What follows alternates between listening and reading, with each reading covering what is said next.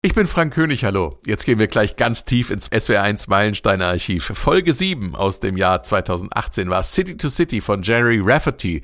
Klar, das ist das Album, wo die Nummer hier drauf ist. Baker Street kennt jeder, aber das ganze Album ist unfassbar gut und prägend gewesen für die späten 70er und frühen 80er. Hat vielleicht nicht mehr jeder oder jede so richtig auf dem Schirm, liegt vielleicht aber auch daran, dass der Künstler zu Lebzeiten keinen Wert auf Publicity gelegt hat. 1978, das war das Drei-Päpste-Jahr. Auf Papst Paul VI. Folgen in kurzen Abständen Johannes Paul I.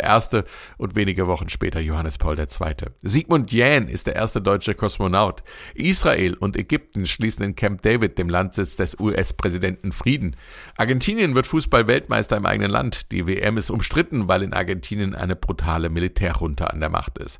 Hits sind Mull of Kintyre von Paul McCartney und den Wings, You're the One That I Want von Olivia Newton-John und John Travolta. Auch Boney M sind mega erfolgreich. Rivers of Babylon wird Platz 2 der deutschen Jahrescharts.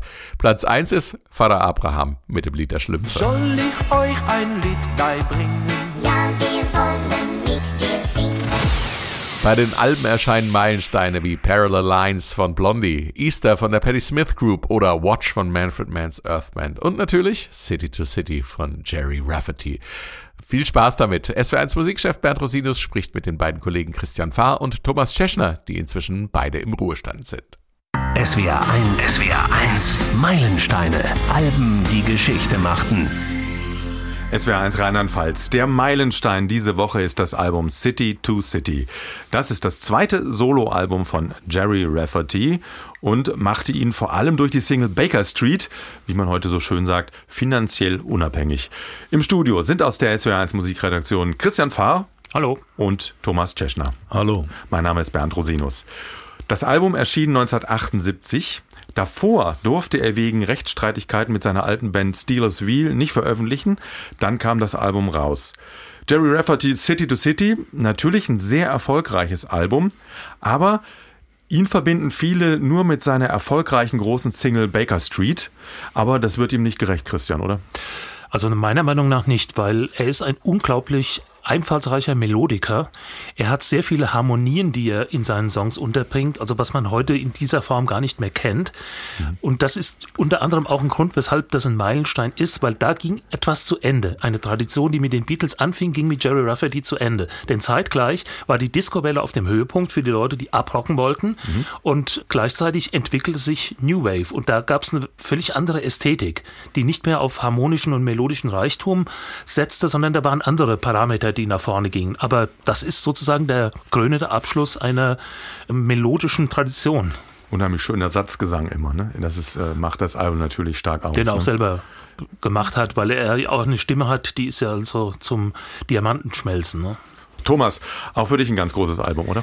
Auf jeden Fall. Interessant ist, dass die Single Baker Street zuerst gar nicht rauskommen sollte, weil die Plattenfirma war nicht überzeugt davon. Die sagte, der Song ist zu gut. Aber Gerry und sein Produzent haben dann doch die Kollegen des Labels überzeugen können, den Song rauszubringen. Und dann ist interessant, viele Leute haben das Album gekauft wegen der Single, weil sie dachten, Baker Street, schönes Ding, kaufen das ganze Album. Oft wird man ja enttäuscht. Jetzt aktuell zum Beispiel Disturbed, The Sound of Silence, eine schöne Ballade, sehr erfolgreich. Die Leute kaufen das Album und hören darauf Heavy Metal und Hard Rock. Oder bei der Band Extreme mit Modern Words, schöne Ballade, der Rest war richtig heftiger Hard Rock. Und bei Gerry Rafferty war es so, dass die Leute erstaunt waren, wie gut der Rest auch ist. Dich verbindet ja mit Rafferty eine ganz besondere Geschichte aus deiner Vergangenheit als Musiker. Ich habe in den 70ern angefangen, Musik zu machen. Das war eine Band aus Mannheim, King P. May, eine Rockband der 70er.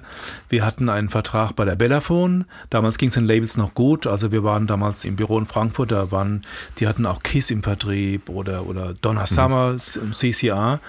Und es sah so aus, Jungs, wir wollen eine Produktion machen. Wollt ihr nach England? Haben gesagt, wir wollen nach England. Da sind wir schön im Bus von Mannheim nach London gefahren, ins Chipping Norton Studio. Und da waren wir im Januar 1977. Und im selben Jahr hat Gerry Rafferty dort sein Album aufgenommen. Für uns war das eine große Sache. Wir kamen an in den Chipping Norton Studios. Es war eigentlich ein altes Schulgebäude, schön ausgebaut, mit Zimmern für die Musiker und so weiter. Wir kamen an und das Studio war voll mit so Plastik nachgebilden. Da hat jemand so wie so eine Farm aus Plastik nachgebildet. Also Plastikzäune, Plastikkühe, Plastikziegen und so weiter. Und wir haben gesagt, was ist denn hier los? Und vor uns war die Band Yes drin und die wollten so eine Art Animal Farm Atmosphäre haben, okay, um sich davon inspirieren zu lassen. Wir waren natürlich schwer beeindruckt, haben gesagt, hier vor uns war Yes, jetzt sind wir drin.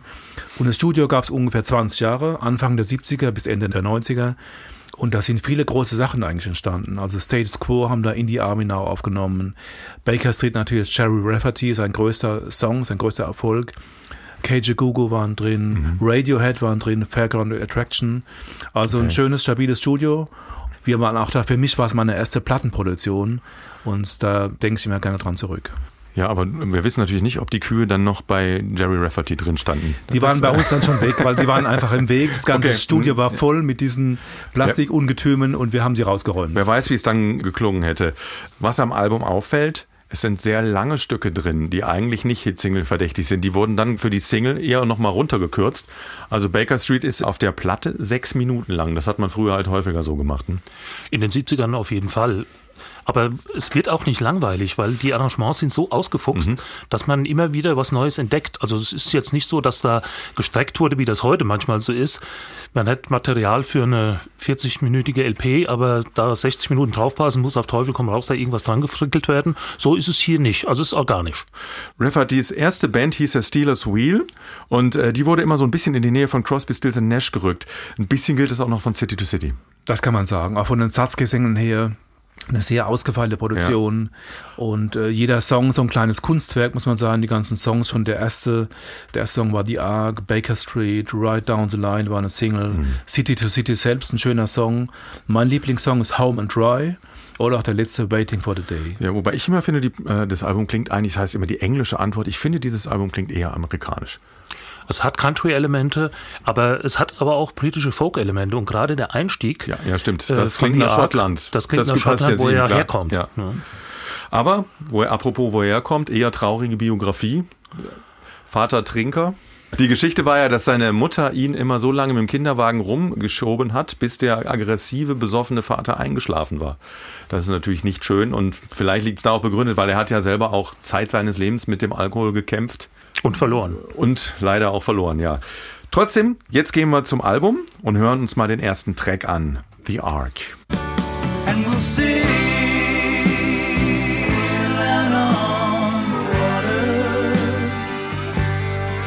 Yes, we'll feel the seas roll. Yes, we'll meet out on the water. We're all strangers unknown. Du hast es vorhin schon gesagt, Christian. Eine Stimme zum Hinschmelzen, das muss man wirklich sagen. Die ist schon unverkennbar, sehr sanft. Sehr hoher Bereich eigentlich, aber trotzdem unheimlich toll und warm. Man muss sagen, Gerry war damals 30 Jahre alt, als er das eingespielt hat.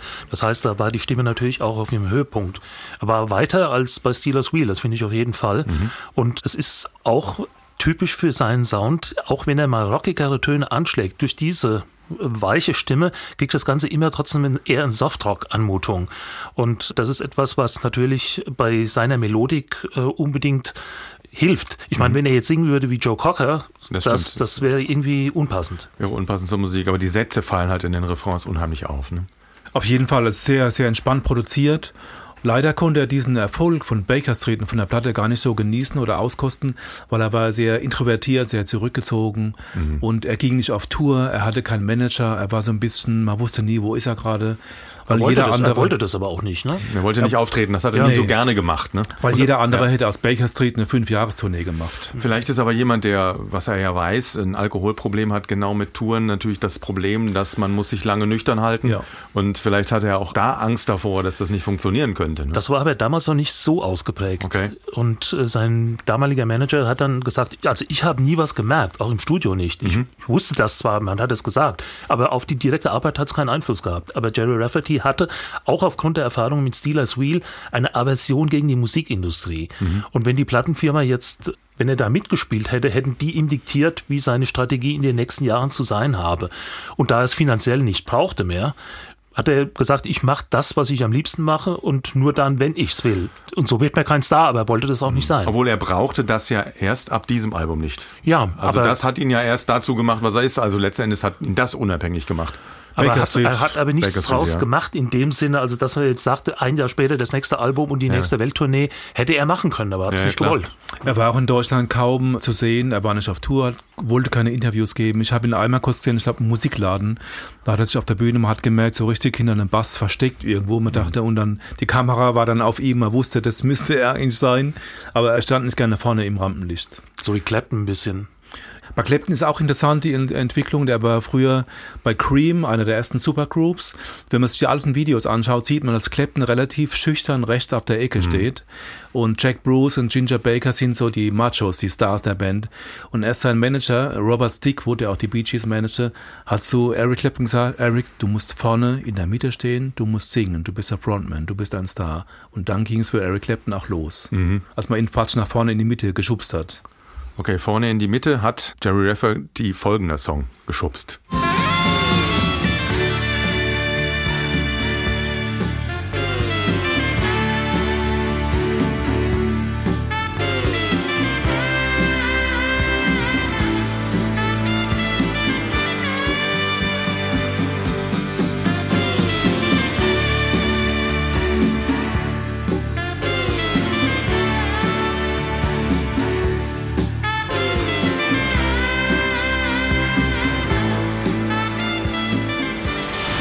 Baker Street, das berühmteste Saxophon-Solo der Popgeschichte. Ich glaube, das kann man so sagen, oder?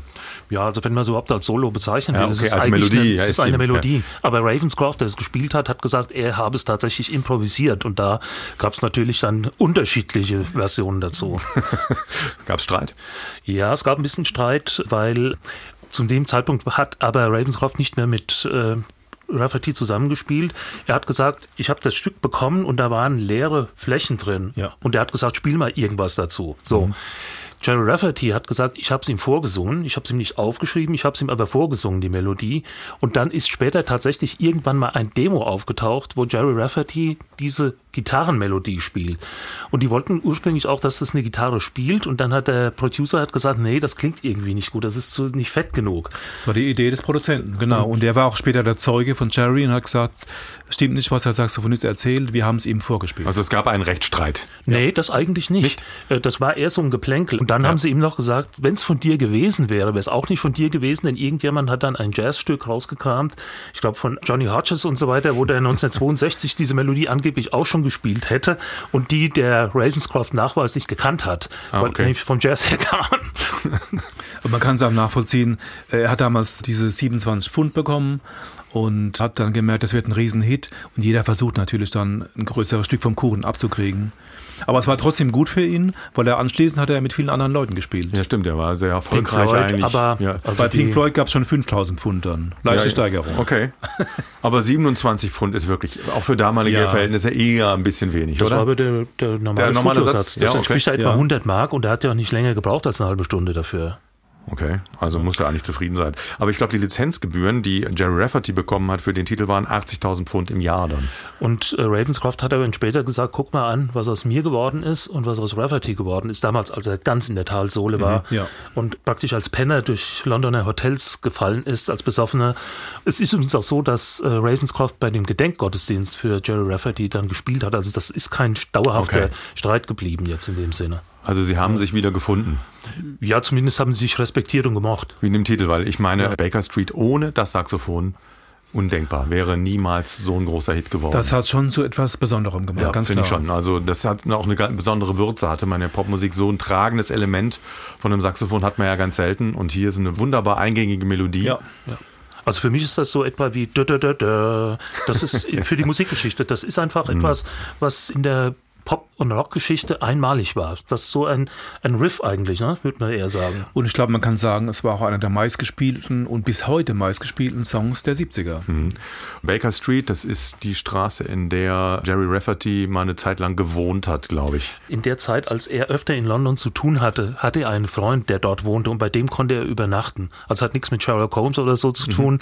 Und er hat gesagt, ich habe da immer so die besoffenen Penner gesehen, zu denen er später selber bis zum gewissen Grad fast gehörte und habe habe gesagt, was für ein Schicksal haben die? Und das versucht er da so ein bisschen in dem Text auch umzusetzen. Ja, ist ja auch kein sehr lustiger Song im Prinzip. Nee, sehr eher traurig, sehr ein bisschen düster.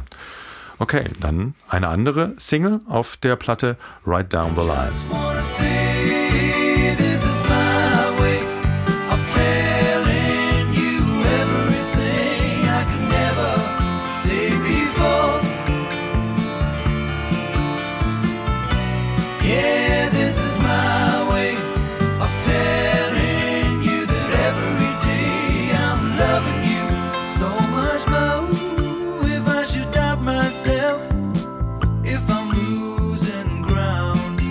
Ja, ich finde ja, hier hört man die Nähe zu Crosby, Stills und Nash schon irgendwie noch deutlich. Also hier sind mehr Harmonien drin in dem Schnipsel, den wir jetzt gehört haben, als die Clash auf dem ganzen Album verwendet haben. Aber trotzdem, der Sound ist das so irgendwie. Ich meine, und das ist sozusagen West Coast Sound, Crosby, Stills und Nash mit Reggae-Einschlag. Und das ist eigentlich auch ganz interessant, wie der Reggae so ganz dezent da reinkommt, ohne dass er sich nach vorne spielt, aber immer dieser leicht verzögerte Rhythmus, und der macht das auch wiederum interessant. Sehr sorgfältig aufgenommen, sehr gut gespielt, alles ganz feine Produktion. Ja, richtig auf den Punkt. Auch noch muss man auch sagen, das Album, das ist jetzt 40 Jahre alt, das hört man nicht. Also das würde man heute nicht wesentlich anders aufnehmen. Stimmt, auf einer sehr guten Anlage klingt das immer noch sehr gut. Also gegenüber moderne Musik fällt es eigentlich nicht so sonderlich ab. Das ist schon, vom Text her ist es ganz normales Liebeslied. In dem Fall ja. Ja, ganz normaler Love-Song. Ja, und einer der meistgespielten Songs bis heute. Okay. Ich habe hier die aktuellen Airplay-Charts aus dem Jahr 2018, und zwar die Dekadencharts der 70er. Da ist Jerry mal schön auf Platz 3, also Platz 1 noch Peter Gabriel, Salisbury Hill, dann George McRae, Rock Your Baby, und da kommt direkt Gerry Rafferty, der sozusagen seit 40 Jahren tagtäglich weltweit auf dem Radio läuft. Wobei Right Down the Line ist, glaube ich, bei uns nicht der größere Erfolg gewesen. Der ist in Amerika war ein großer Erfolg. Ja, also insgesamt war schon Baker Street vorne, dann kommt Right Down the Line. Die Ark wird gelegentlich nochmal gespielt, der erste Song des Albums. Ist ja auch schön, klar. Aber Baker Street ist natürlich ganz weit vorne. Ja, klar. Wir haben noch einen Titel, der mir persönlich auf der Platte am besten gefällt. Ich weiß gar nicht genau warum. City to City. So good night.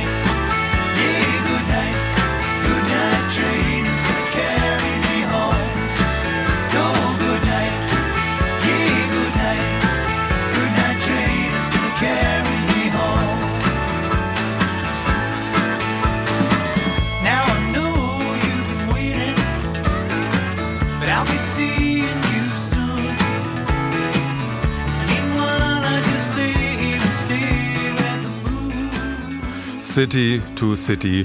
Ich glaube, er gefällt mir am besten auf der Platte, weil er ein bisschen fröhlicher ist als der Rest. Das ist fast schon für Jerrys Verhältnisse ein Party-Song. Ein sehr positiver Sound auf jeden Fall.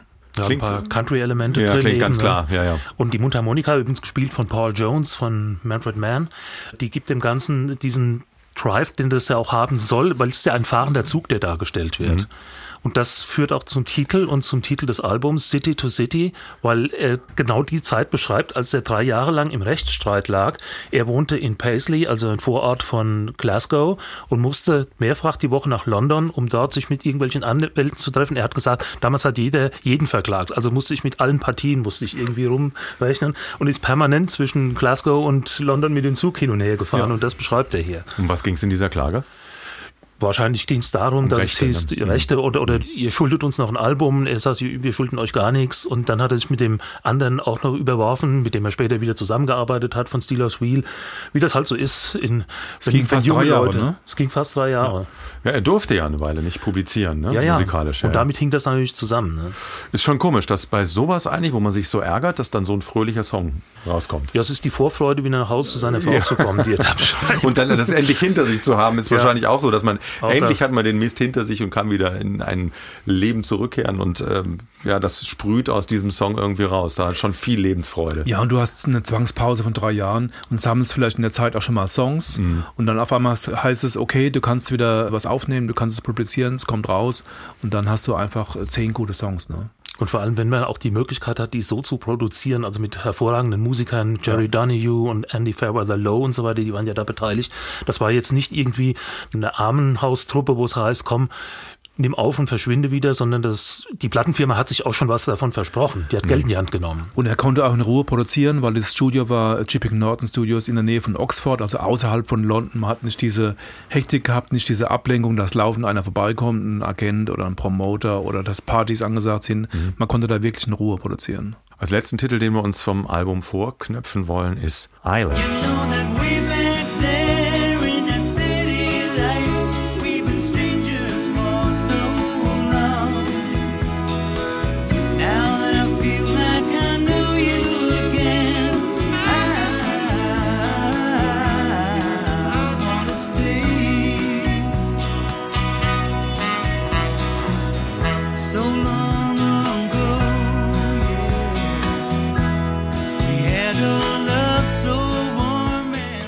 Island. Auch hier wieder Raphael Ravenscroft am Saxophon zu hören. Für diesen Song ist er ja eigentlich nur engagiert worden ursprünglich. Aha. Das war eigentlich das Ding. Er spielt nachher noch ein sehr schönes Solo, wie ich finde, was aber dann doch deutlich jazzlastiger klingt. Naja, er war also praktisch nur für diesen Song engagiert worden und dann sagt der Producer, du hast doch noch ein Saxophon.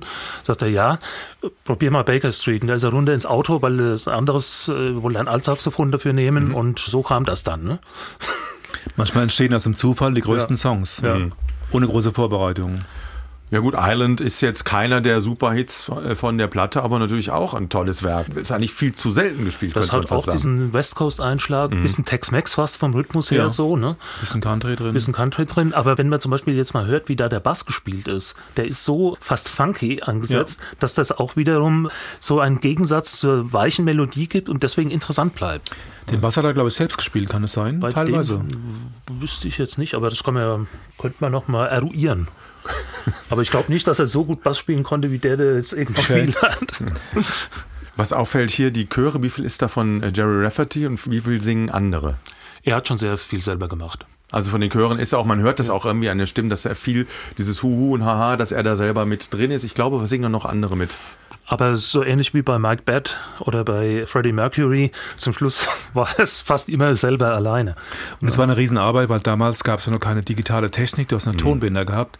Er musste wirklich ganz genau Spur für Spur das nochmal singen, es musste nochmal aufgenommen werden. Wahrscheinlich 8 Spuren, ne? Vermute ich. Immer runtermischen. Die Zeit 8 Spuren runtermischen, 2 Spuren aufnehmen, das wieder richtig abmischen, runtermischen, auch ohne Computerhilfe. Ja. Also ohne Elektrikklick und so weiter. Richtige Arbeit. Also wir sagen Respekt vor den Musikern 1978, die dieses Meilenstein-Album aufgenommen haben. City to City von Gerry Rafferty. Ich danke euch. Sehr gerne. Eine Woche, ein Album, ein Stück Geschichte. Die SWR1 Meilensteine.